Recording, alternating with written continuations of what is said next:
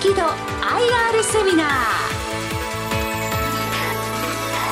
この時間は6月26日にオンラインで開催したラジオ日経相場の福の神注目企業 IR セミナーから赤道 IR セミナーの模様をダイジェストでお送りします。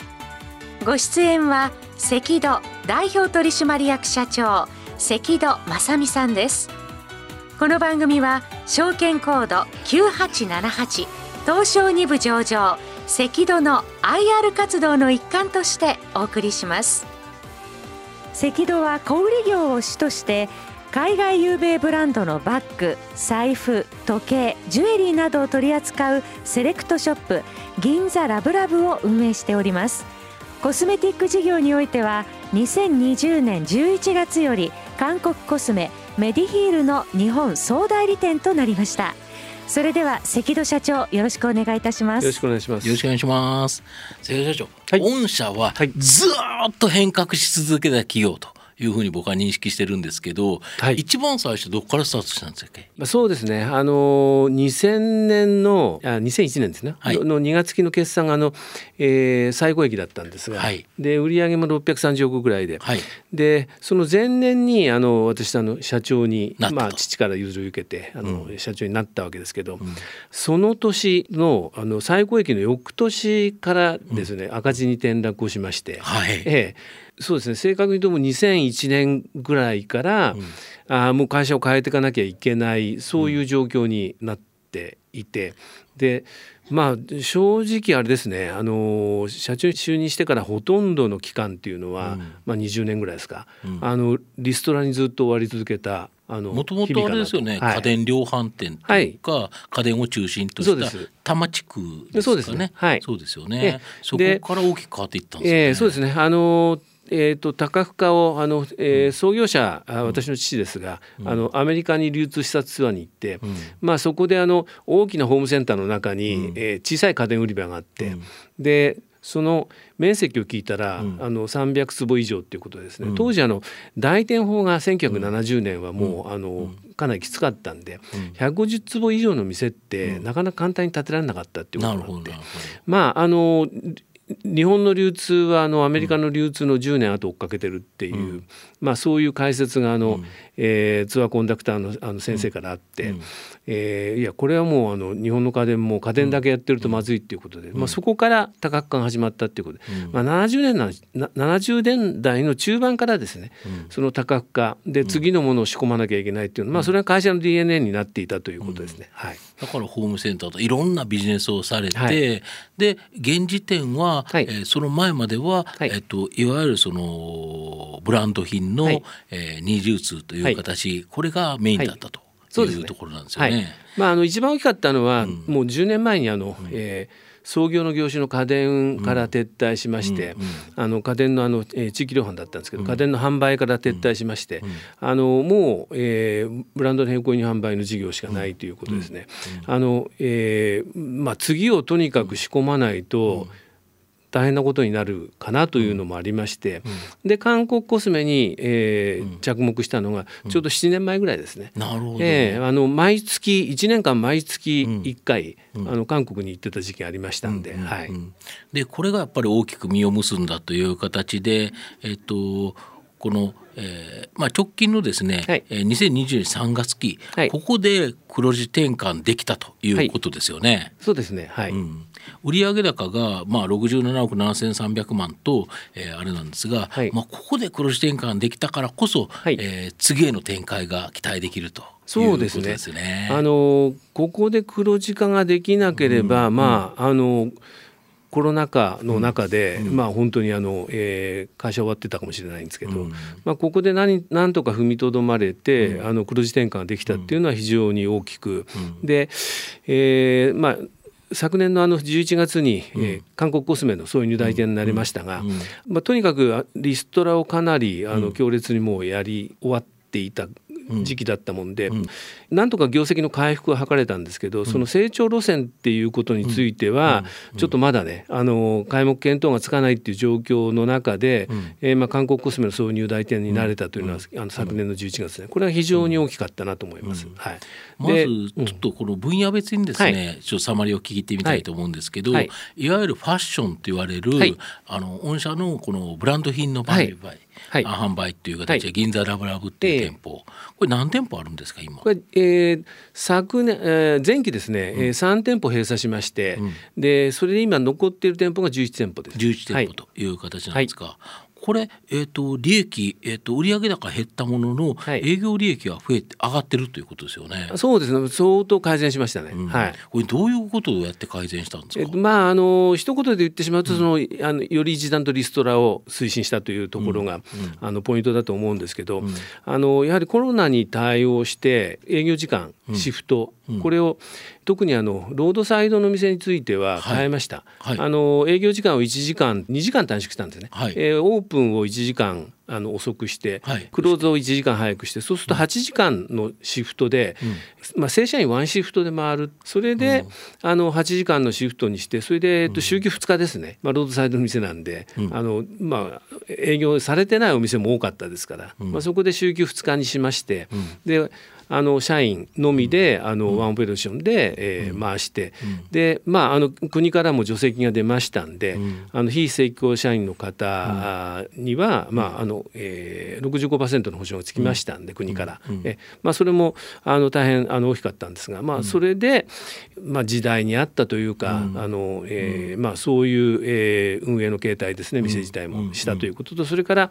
一昨年の1月に導入した会員証アプリにあの変変えてでそのアプリで、スマホを使って、そうですねプッシュプッシュ配信をを中心に。これはあの、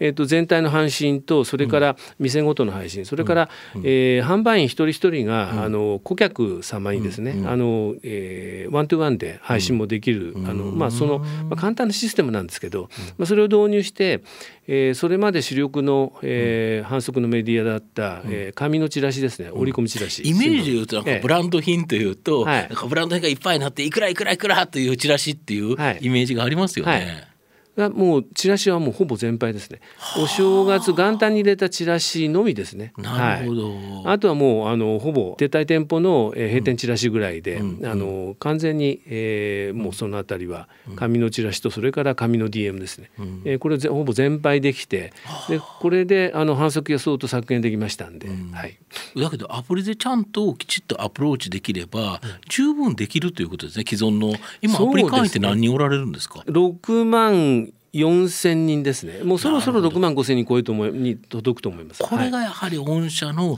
ものすごく財産ですよね。はい、そうですね。やっぱりなんで新聞折り込みチラシなど、うん、まあ、いきなりあの全廃していけたかっていうと、うん、これやっぱ聞いてなかったってことなんですねあまり。まあ、効果が。で,、えー、で要するにあのマークスだと、うん、えー、そうですね。200万世帯ぐらいにあの、うん、えー、折り込みチラシを入れてたんですが、まあ、それよりもうちでおお買い物していただいてる、うん、えー、6万人6万人超える顧客様の方が、にアプローチする方が、まあ、これは非常に効果が高いという、あのことが。分かったんですね。今まではなかなかやる勇気がなかったんですがやっぱりあの、うん、コロナの時代っていうのは、うん、時計が大体3年から5年ぐらい進むっていう一気に進んだということですね、えー、もうこれはやらざるを得なかったんでうちの場合選択の余地がなく。もうこれはやめようと。やめてコスト削減しないともう持たないっていうことで、うん、まあやめたんですが、まあこれがあのいい方向に向かってくれたということですね。まさにマーケティングのデジタルトランスフォーメーションという形ですかあのまあ苦肉の策生き残るためにやって、うん、あの結果後から見れば、うん、あのそういう話になるとは思うんですが、はい。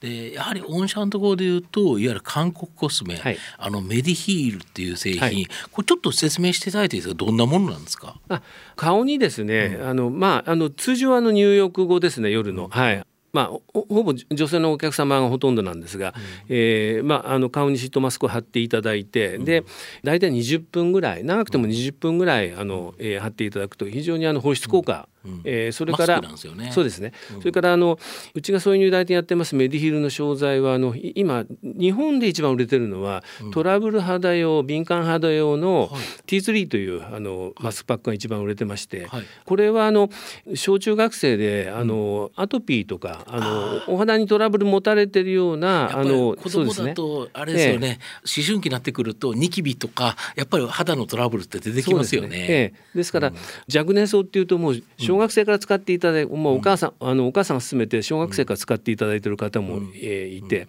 であのほぼですねあの、えーと、香料にしましてもそれから、えー、保存料にしましても、あの天然のあの、えーと、成分でほぼやっているということで、とてもあのお肌に優しいですね。はいまああのもともとあのドクターズコスメだったもんで、はい、吸着力も良くてですね、うん、まああの名前出しちゃってもいいと思うんですが、うん、あのえっ、とシート自体の不織布は、はい、あの旭化成さんの、はい、あのセルロスコットンというあの、特殊なこうトンでですねあの軽くて、はい、あの要するに保湿性が高い、うんうん、で、えー、あの張り付くとですね、うん、あのなかなか取れないっていうのがありまして、うん、まああの20分はあの、うん、ついてる状態ですね。ここに入っておくと、はい、これいいですよね。そうですね。あのおそらくまあ他のあのメーカーさんで出されると、うん、まあ1枚1000円は絶対超えるっていう、あのそういう商品にしか使ってない不織布なんで、はい、なるほど。とてもコスパ高いと思います。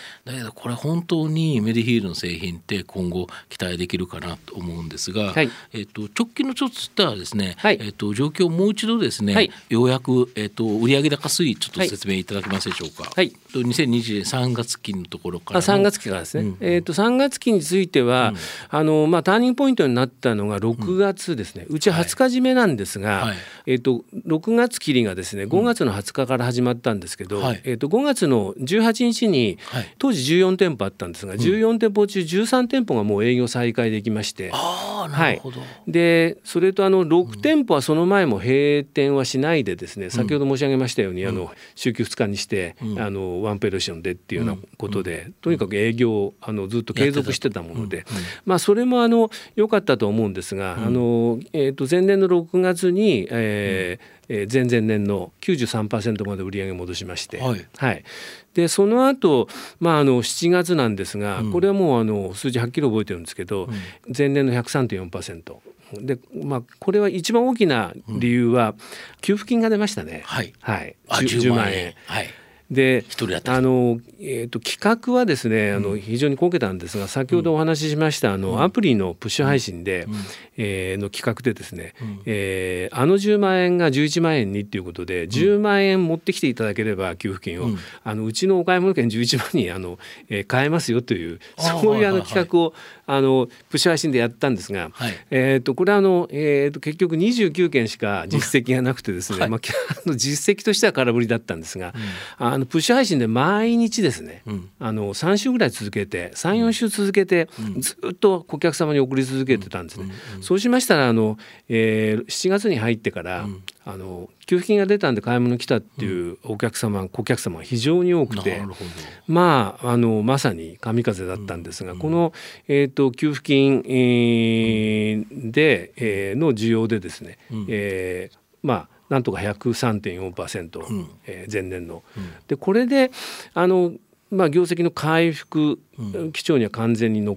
たなと、うん、で前年以上に利益もですね、うん、あの利益水準も高くなっていたんで、うん、まあ、この6月7月で、えー、前期はなんとかいけるんではないかなというあのことで、まあ、2,000万のもうあの、えー、経常利益をお約束はしてたんですが、まあ、これはもう2,000万ぐらい出さないと本当に相手にされないというところで、まあ、あのできるできないじゃなくてやらなきゃいけないということで掲げた数字であったんですが、まあ、あの結果終わってみたらあの4月に情報修正もかけられてですね、うんうん、1億3,000万の、えー、経常利益で着地ができたと。はい、とてもいい、まあ、59期だったということです、ね、なるほど、はい、前期だったという営業利益でいうと5億5,900万の増益と。はい、大きな増益額になったということですね。そうですね。あの前がへこんでたということはありましたけど、うん、あのこれでまあ回復の基調には完全に乗っかったなということと、うん、それから、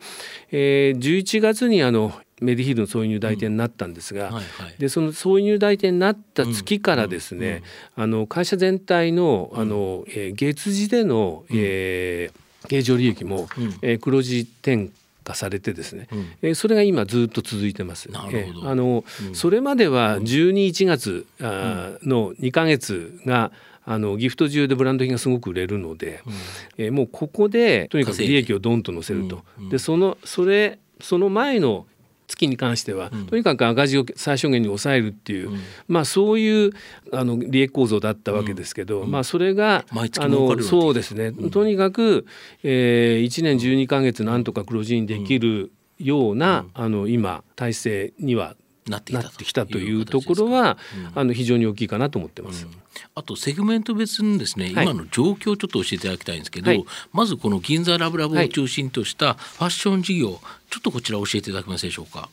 はい、えっと、これはですねあのインポートブランド中心にですね、うん、えー、バッグ財布、うん、えー、それから時計、うん、えー、まあ、一部国産時計もあの、うん、えー、もちろん入ってますが、それからあの、えー、ジュエリーですね、えっと、この3部門に、えー、で構成されてまして、であの、えー、出店形態としましては、あのえー、イオンさんのショッピングモールにですね、はい、えー、あの出店、うん、あるいはあのまだ3店舗ぐらい残ってますがあのロードサイドスタンドアローンの店舗、うん、それと、まあ、パーセンター型の、えー、店舗今、うん、えー、1店舗だけありますが、まあ、それでトータル11店舗っていう、あの形でやってます。でですからマーケットは完全にあのローカルのマーケットですね、はい、その地域のっていう形ですよね。はいはい最近だけどやはりこのブランド品の売り上げっていうか、はい、売れ行き結構好調なんですか？そうですね。もう、えーと、消費の二極分化というより完全に消費の分断で、うん、これだけ売れない時代、うん、それからあの、えーと、ヨーロッパの、えー、ブランドホルダーさん、まあ、アメリカもそうですけど、うん、まあ、有名どころ、えーまあ、工場があのコロナの直撃でですね、生産量が非常に落ちてるっていうところがあるんですが、まあ、なぜか店頭での上あの販売の価格ですね。上代価格は上がってるんですね、引き続き、まあ、こういう形で上げ続けられるとですね、うん、やはりもう買えるお客様は限られていってしまうんではないかな、まあ、それは非常にあの、うん、我々はもうあの手に届く高級って形でですね、うん、あのえー、たくさんのお客様にあのご満足していただける、お買い物していただけるような店を目指してたんですが、まあ、流れ的にはまさにその商品の分断が起こってましてですねこの業種は。そのヘビーユーザーで特にそうなってくるとまあ、過去からお買い物していって、していただいているその顧客様。のこのこの顧客様にやっぱり満足していただけるような品揃え店作りをしていかないといけないなと、まあ、そんなふうに今あの、えー、流れが変わってきてるかなっていう気はします。でその後ですねやはり先ほどおっしゃられたところでいうと広告宣伝費がうまく削減できたということですか？はい、まあ、うまくというかこれも選択の余地なしで、うん、そこを削るしかないと、うん、でその会員制のアプリ、うん、えー、もうこれに活路を見出すかけるしかないっていう状況に追い込まれていたので、うん、あの正直言ってそれが功を奏したという、うん、あのことですね。だから逆にコロナで追い込まれなければ、うん、チラシ全廃紙の ADM 全廃でもうアプリ1本、アプリのプッシュ配信1本でお客お客様との,、あのコミュニケーションえー、プロモーション全般をあのスイッチングするっていう、まあ、そういう決断ができたかどうかっていうのはちょっと定かじゃないですが、まあ、あの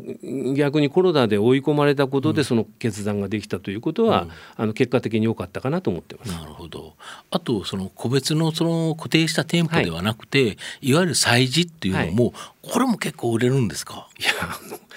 もう正直な話催事だけにして、うん、まあ、あの固定費のかかる店舗やめた方がいいんじゃないかなぐらい売れますね。うん、はい、あそうなんですか、はい、やっぱり普段ないところに、えー、催事だと、はい、まあでそこではブランド品売ってなかったところにあるとなると、はい、でしかも期間限定っていうのがいいんですよね。そうですね、うん、ですからあの、えー、もちろんうち側の、えー、出店させていただいているイオンさんの,、えーあの店舗があるところでも、うん、あの催事をやらせていただくんですが、うん、あの出店させていただかいただいてないところはもう圧倒的に多いですから、うん。うん、まあ、そこに行くとあの、えー、催事の場合あの毎日がオープンセールみたいなもんですから、うん。うん、あのまあ、それは確かに売れるんだろうなと。はい、あとネット通販もかなり力入れてるんですよね。はい、そうですね、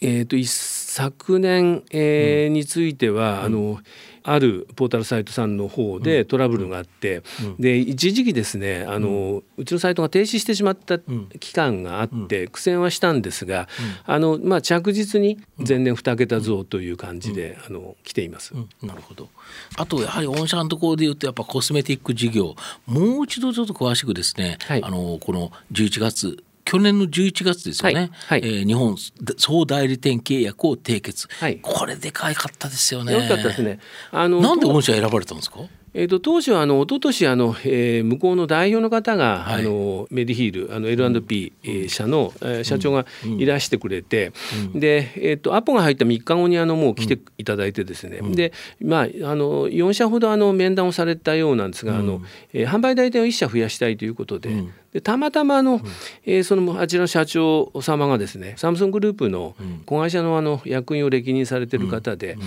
でそこからヘッドハンティングをされてメあのメディヒル社の,、あの社長になられたということで。でうちもあの、えーと、韓国のあの、サムソングループ系のあの、えー、ホテルの免税店からですね、まあ、商品を、まあ、もうもう時効だと思うんですけど結構貸していただいた時期があって、まあ、非常にサムソングループ内であの、えーと、共通の知人がいたということですね。そまあ、それで安心をしていただいたんじゃないかなということですね。でそれでまああの販売代理店に選んでいただいたのは一昨年で、で挿入代理店に去年11月慣れたのは、まああの販売代理店から頑張ってるんであの次の、えー、来年の9月には挿入代理店にしようっていう話もありまして。それがちょっと、えー、うちの前のあの挿入代理店さんにトラブルがあってですね、まああのえー、10か月早まったと、まあ、非常にうちにとってはラッキーな話だったんです、はい、これはでかかったですよね。でこの今後のこのコスメティック事業の展望をちょっと教えていただけますでしょうか？はい。えー、っとですね、セレクトショップという形で韓国コスメのセレクトショップという形で、うん、まあ、メディヒールセレクションということでメディヒールの商品を中心とした形で、うん、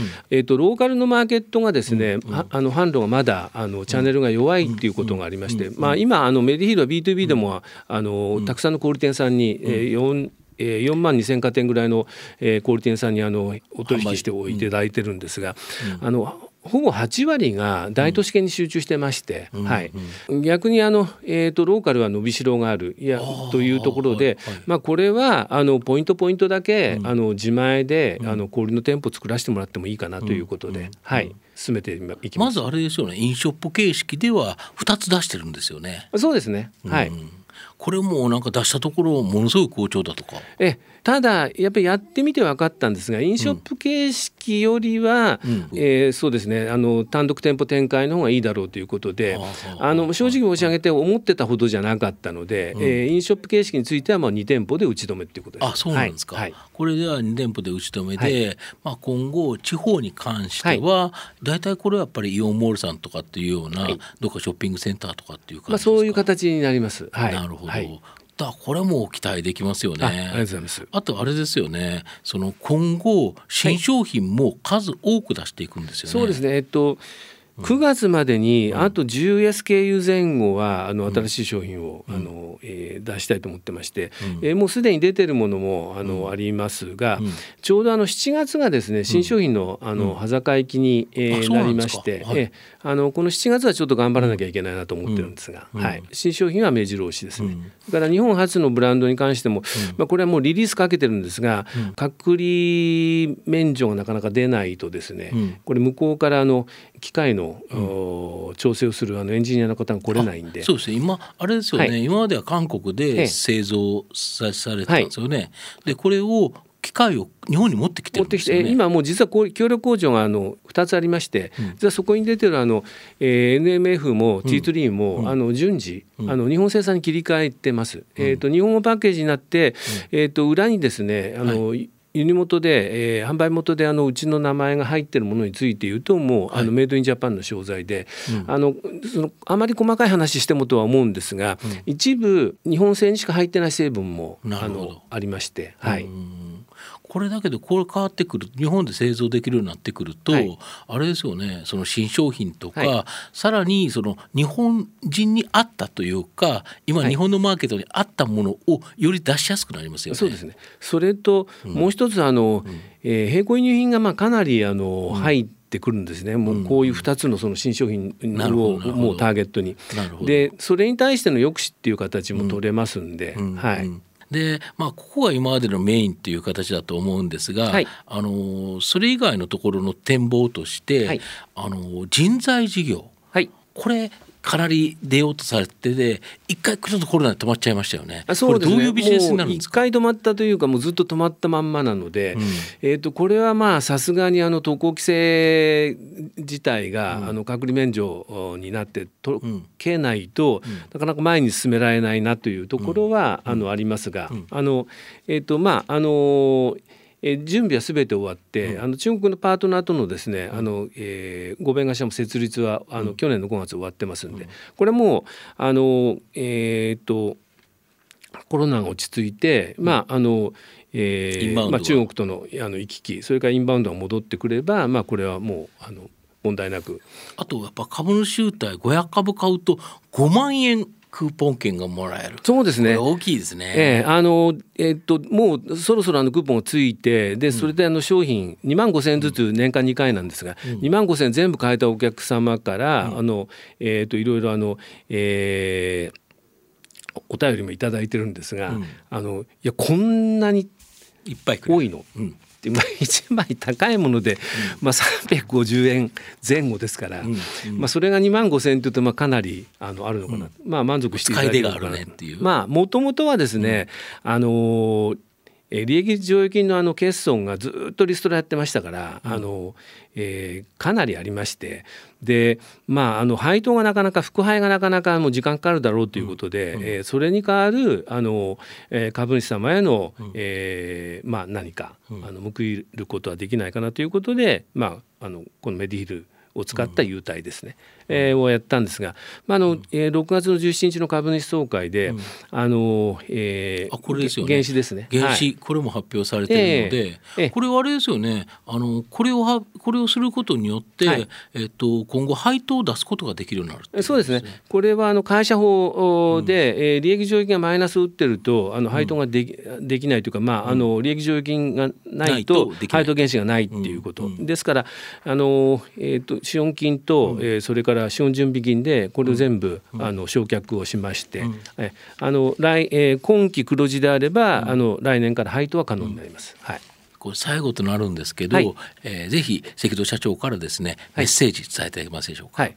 えー、あのえー、そうですね。株主の皆様投資家の皆様には大変あの大きな期待をしていただいておりまして、まあ、そのなかなかあのご期待に添えずにですね、ま、今も株価もですね2000円前後で、えー、ちょっと、えー、停滞をしているという感じですが、まあ、これあの、えー、必ずあのご期待に応えられるような形に、えー あの会社の業績を上げてあの参りますのであのぜひですね引き続きえー、ご愛顧よろしくお願いいたしあのお願いしたいと思います。じゃあ最後、はい、銘柄コードをちゃんとさせてください。九八七八株式会社赤道です。ぜひよろしくよろしくお願いします。赤道社長どうもありがとうございました。はい、ありがとうございました。赤道のことがよくわかりました。赤道 IR セミナー。お話は証券コード9878東証2部上場。赤道代表取締役社長。赤道正美さんでした。